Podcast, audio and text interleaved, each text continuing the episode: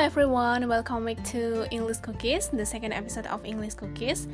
And today we are going to talk about um, SBMPTN, or now we call it UTBK, ujian tulis berbasis computerized. And untuk um, episode kali ini, selain berbagi tips tentang materi-materi yang mungkin akan muncul di um, UTBK, uh, aku juga mau berbagi pengalaman aku sendiri saat dulu melaksanakan SBMPTN 2017 karena aku sendiri juga um, masuk kuliah melalui jalur SBMPTN jadi maybe I will share some tips for you guys that we could learn together maybe. Jadi um, aku sendiri nggak ikut les untuk SBMPTN jadi aku belajar sendiri pakai buku gitu pakai buku SBMPTN jadi um, tips yang aku share mungkin nggak um, mungkin tidak seprofesional apa yang di share di uh, tempat les ya yang biasa untuk persiapan SBMPTN but I hope it still works for us for you maybe. Uh, untuk materi pertama uh, hal pertama yang akan kita bahas adalah kesalahan umum dalam reading atau mungkin lebih ke bagian reading saja karena I will not only talking about um, the mistakes but also like reading section in general. So jadi memang ujian um, soal bahasa Inggris itu didominasi oleh reading text ya reading section. Karena um, seperti bahasa Indonesia kita pasti diminta untuk memahami teks seperti ide cerita dan bahkan walaupun beberapa um, uh, soal grammar pun pasti juga menyinggung ke reading text karena uh, kalimat yang digunakan sebagai soal kan yang diambil dari reading text itu. Nah untuk reading text biasanya kan kita diberi um, arahan ya. Biasanya diberi tips kalau um, membaca kita harus baiknya membaca soal dan jawaban dulu daripada membaca teksnya. Sebenarnya untuk menurutku pribadi um, itu terserah kalian sih kalian enaknya di mana? Kalau misalkan kalian lebih nyaman dengan membaca teksnya dulu silahkan. That's fine nggak masalah. Kalau misalkan kalian enaknya membaca uh, soal dan juga jawabannya juga nggak masalah. Kayak kalian latihan aja kalian nyoba gitu simulasi uh, membaca soal duluan dan membaca teks duluan. Nah, dari simulasi tersebut kalian bakal tahu gitu. Oh, aku tuh tuh ngerjain soal ternyata lebih cepat kalau misalkan aku membaca teks duluan. Kalau misalkan aku membaca soal duluan tuh kalian akan tahu sendiri karena everybody is different kita nggak bisa mengukur rata semua orang kalau oh cara ini tuh efektif itu nggak mesti karena mungkin cara ini efektif di aku ternyata cara ini nggak works di kalian untuk aku pribadi aku memang menerapkan membaca soal dulu soal dan jawaban pilihan gandanya dulu kemudian uh, baru membaca teksnya. Karena aku sebenarnya susah menangkap ide ide sebuah teks gitu. Nah dengan dengan aku yang tipe seperti itu, aku harus membaca soal duluan. Dan dengan begitu uh, aku bakal sedikit tahu ternyata teks ini tuh yang yang dimau tuh apa sih, yang dibicarakan tuh apa sih gitu. Karena dari soal kan kita tahu yang dipertanyakan apa gitu mostly. Nah, dari situ aku udah punya gambaran nih. Ternyata teksnya tuh bakal jadi kayak gini gitu. Jadi kayak aku sudah aku udah punya gambaran seperti apa sih teksnya itu. Dan juga memang untuk aku untuk aku pribadi itu lebih menghemat waktu dengan membaca soal duluan gitu. Tapi mungkin untuk kalian membaca soal duluan itu malah nggak ada gunanya. Karena ada beberapa orang yang membaca soal duluan itu balik lagi ke teks itu juga kayak dari awal dia nggak inget apa yang dia baca gitu loh. Di soal tuh dia nggak inget apa yang dia baca jadinya um, sia-sia gitu. Jadi mending memang daripada kalian membuang waktu untuk soal uh, kalian baca teksnya dulu aja itu. Kalau misalkan kalian berpikir uh, kalian itu tipe orang yang membaca soal itu nggak bisa masuk gitu. Nah untuk tips reading section tuh gimana sih caranya biar bisa uh, menjawab reading section gitu kan? Secara sebenarnya teks yang ada di SBMPTN itu ter terbilang cukup solid back then uh, ketika aku ngambil SBMPTN sebenarnya uh, aku cukup kaget ya. Ternyata soal SBMPTN itu ilmiah banget kan? Jadi um, biasanya hanya dikasih soal seperti di soal UN itu terus ternyata tingkatannya pas SBMPTN jauh lebih tinggi nih. Wah ini udah kayak artikel ilmiah nih. Dan biasanya karena aku IPS uh, sometimes aku kaget gitu karena ada beberapa istilah di teks yang mostly itu diambil dari uh, science kan ya. Science text gitu terus aku kayak oh ada beberapa term yang susah banget tuh ditangkap ke aku. Uh, jadi emang cara aku menanggapinya itu ya latihan that's the only way to be honest. Latihan dan ngapalin grammar sama vocab. Vocab itu penting banget. Vocab bakal penting banget untuk memahami teks nggak bohong. Karena gimana sih kalau ada tips buat bisa sukses di reading session tapi nggak usah ngapalin grammar sama vocab nggak bisa. Kayak nggak mungkin gitu. Karena ya itu satu-satunya jalan gitu. Untuk memahami sebuah teks ya kalian harus paham uh, vocabnya. Kalian harus paham kata-kata. Semakin banyak perbendaharaan kata uh, bahasa Inggris kalian maka akan semakin mudah kalian untuk membaca uh, sebuah teks. Hence kalian bakal lebih menghemat waktu untuk memahami teks tersebut gitu. Dan untuk grammar untuk grammar mungkin kalian bisa memahami teks tanpa tahu grammar yang tepat gimana. Karena kalian pemahaman suatu bahasa itu mungkin kalian bisa paham tanpa tahu pasti grammar itu sendiri. Tapi untuk menjawab soal karena mostly banyak banget kan soal-soal grammar di uh, eh, SBMPTN di ujian-ujian itu ataupun di ujian mandiri juga banyak karena ujian mandiri dan SBMPTN nggak jauh beda. Oh by the way I'm so sorry karena aku bolak-balik pakai istilah SBMPTN dan UTBK karena uh, to be honest aku nggak familiar ya sama um, uh, istilah UTBK jadi um, mungkin aku bakal sering pakai SBMPTN aja. Uh, aku uh, dari buku SBMPTN aku dari soal-soal yang aku lihat mungkin kalian juga udah banyak yang belajar SBMPTN untuk yang kemarin sudah melaksanakan SBMPTN congratulations kalian udah melewati itu semua. Udah kalian tenang. Kalau misalkan kalian mau mempersiapkan buat ujian mandiri juga that's fine. Mungkin um, podcast ini tetap akan berguna untuk kalian.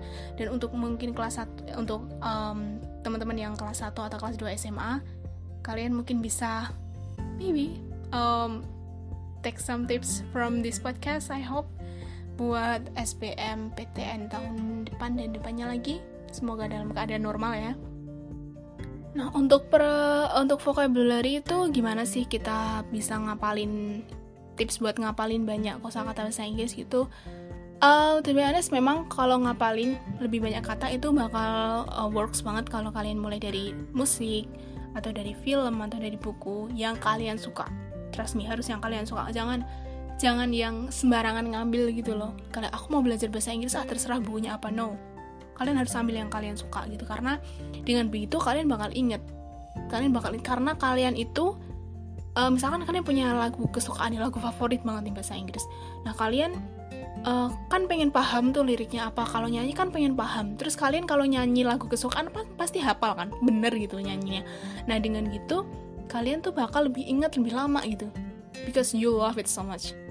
Jadi kalau misalkan udah mulai dari situ uh, kosakata kalian udah banyak udah banyak. Nah kalian uh, look lagi nih ke soal-soal SBMPTN yang mana itu adalah artikel ilmiah. Jadi uh, untuk mengatasi hal itu bakal lebih baik kalau kalian emang latihan latihan soal SBMPTN uh, kalau misalkan kalian nggak uh, bisa mungkin terlalu capek untuk latihan-latihan soal terus nggak apa-apa kalian baca aja teksnya. Baca teksnya terus kayak uh, kalian ambil beberapa kosakata yang nggak kalian tahu yang menurut kalian tuh menarik nih. Kok ini kayak katanya aku belum pernah denger nih ini coba dong aku cari artinya apa gitu. Itu kalian coba terus nanti diapalin. Baca aja teksnya kalau misalkan kalian nggak mau jawab nggak apa-apa baca aja teksnya terus kalian cari, cari tahu beberapa kosakata. Nah itu nanti kalian akan slowly bakal uh, nambah uh, koleksi kosakata bahasa Inggris kalian gitu. Nah, uh, selain SBMPTN, aku juga lihat beberapa soal dari SIMAK UI dan UM UGM itu uh, buat tipe-tipe grammar kadang mereka menanyakan conditional sentence, passive voice, terus models, um, lu um, pronoun, ada subjunctive, terus ada tenses juga jadi emang banyak banget materi grammar di um, SBMPTN di ujian mandiri di, untuk beberapa universitas. Selain itu juga untuk vocab itu ada beberapa sinonim atau uh, meaning dari sebuah kata gitu. Misalkan ada satu kata biasanya ini yang ditanyakan tuh kata yang asing banget yang memang nggak digunakan dalam teks uh, naratif biasa atau dalam uh, everyday English gitu. Memang digunakan dalam biasanya digunakan dalam artikel-artikel ilmiah gitu. Jadi emang uh, nggak familiar buat kita. Nah cara mengetahui cara menjawab ini antara kalian emang harus ngapalin vocab atau kalian harus ngapalin teks. Jadi kalian melogika, melogika arti kata itu dari ngapalin dari memahami teks bacaan tersebut.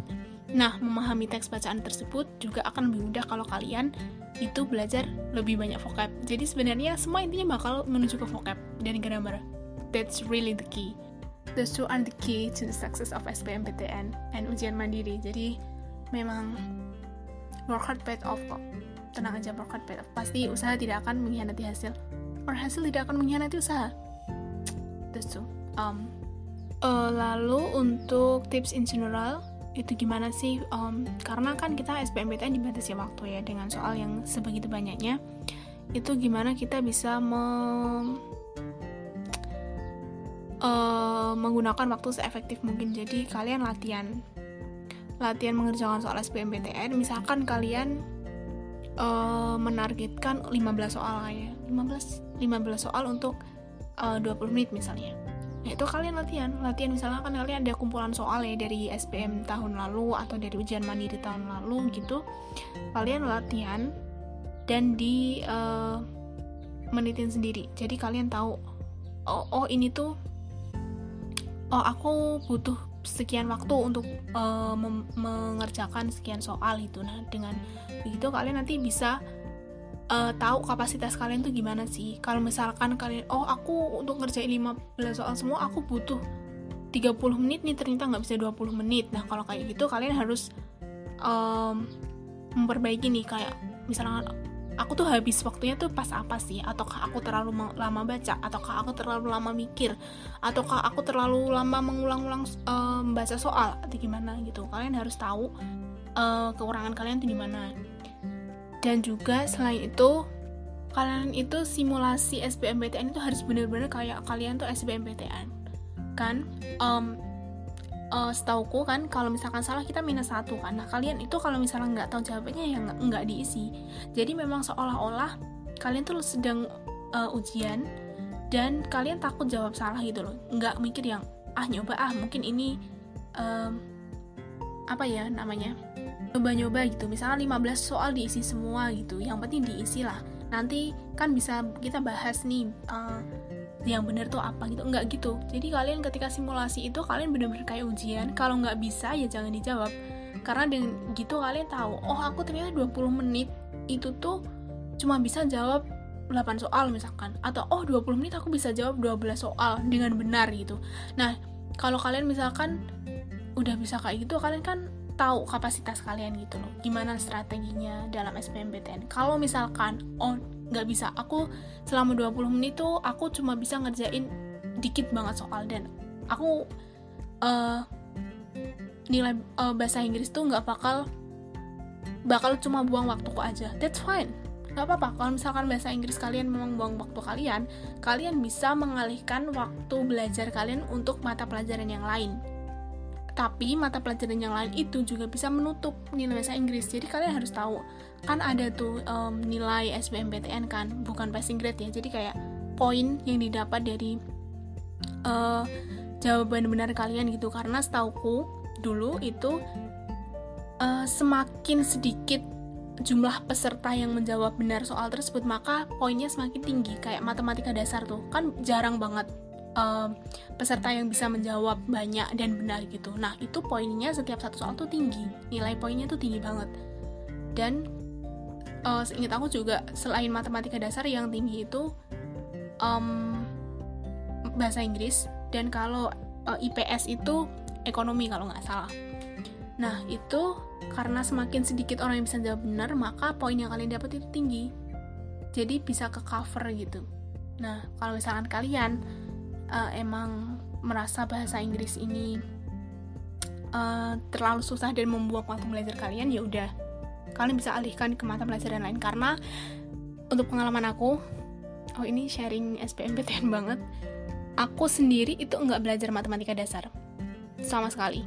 Jadi aku nggak baca soal matematika dasar sama sekali waktu ujian kembali lagi ini pas di zamanku ya di waktu aku SBMPTN tahun 2017 dan aku nggak tahu aturan sekarang bagaimana. Uh, aku nggak aku nggak belajar matematika dasar karena aku tahu kayak I know it's not gonna worth it karena aku nggak bakal paham materi matematika dasar. Aku nggak bakal bisa jawab matematika dasar seberapa lama pun aku uh, belajar matematika dasar. Jadi aku melewati matematika dasar dan mengalihkan kekuatan like uh, mungkin kekuatan nilaiku tuh mau ada di mana sih itu pas waktu itu aku menargetkan di ekonomi sama di um, bahasa Inggris. Jadi matematika dasar emang anjlok tapi aku cover sama um, mata pelajaran lain gitu. Tapi baiknya emang ya dikuasai semua. Dikuasai semua. English is not difficult I hope you keep that in mind. Kayak bahasa Inggris tuh nggak sulit dulu aku uh, I hope that all of you grow to love English.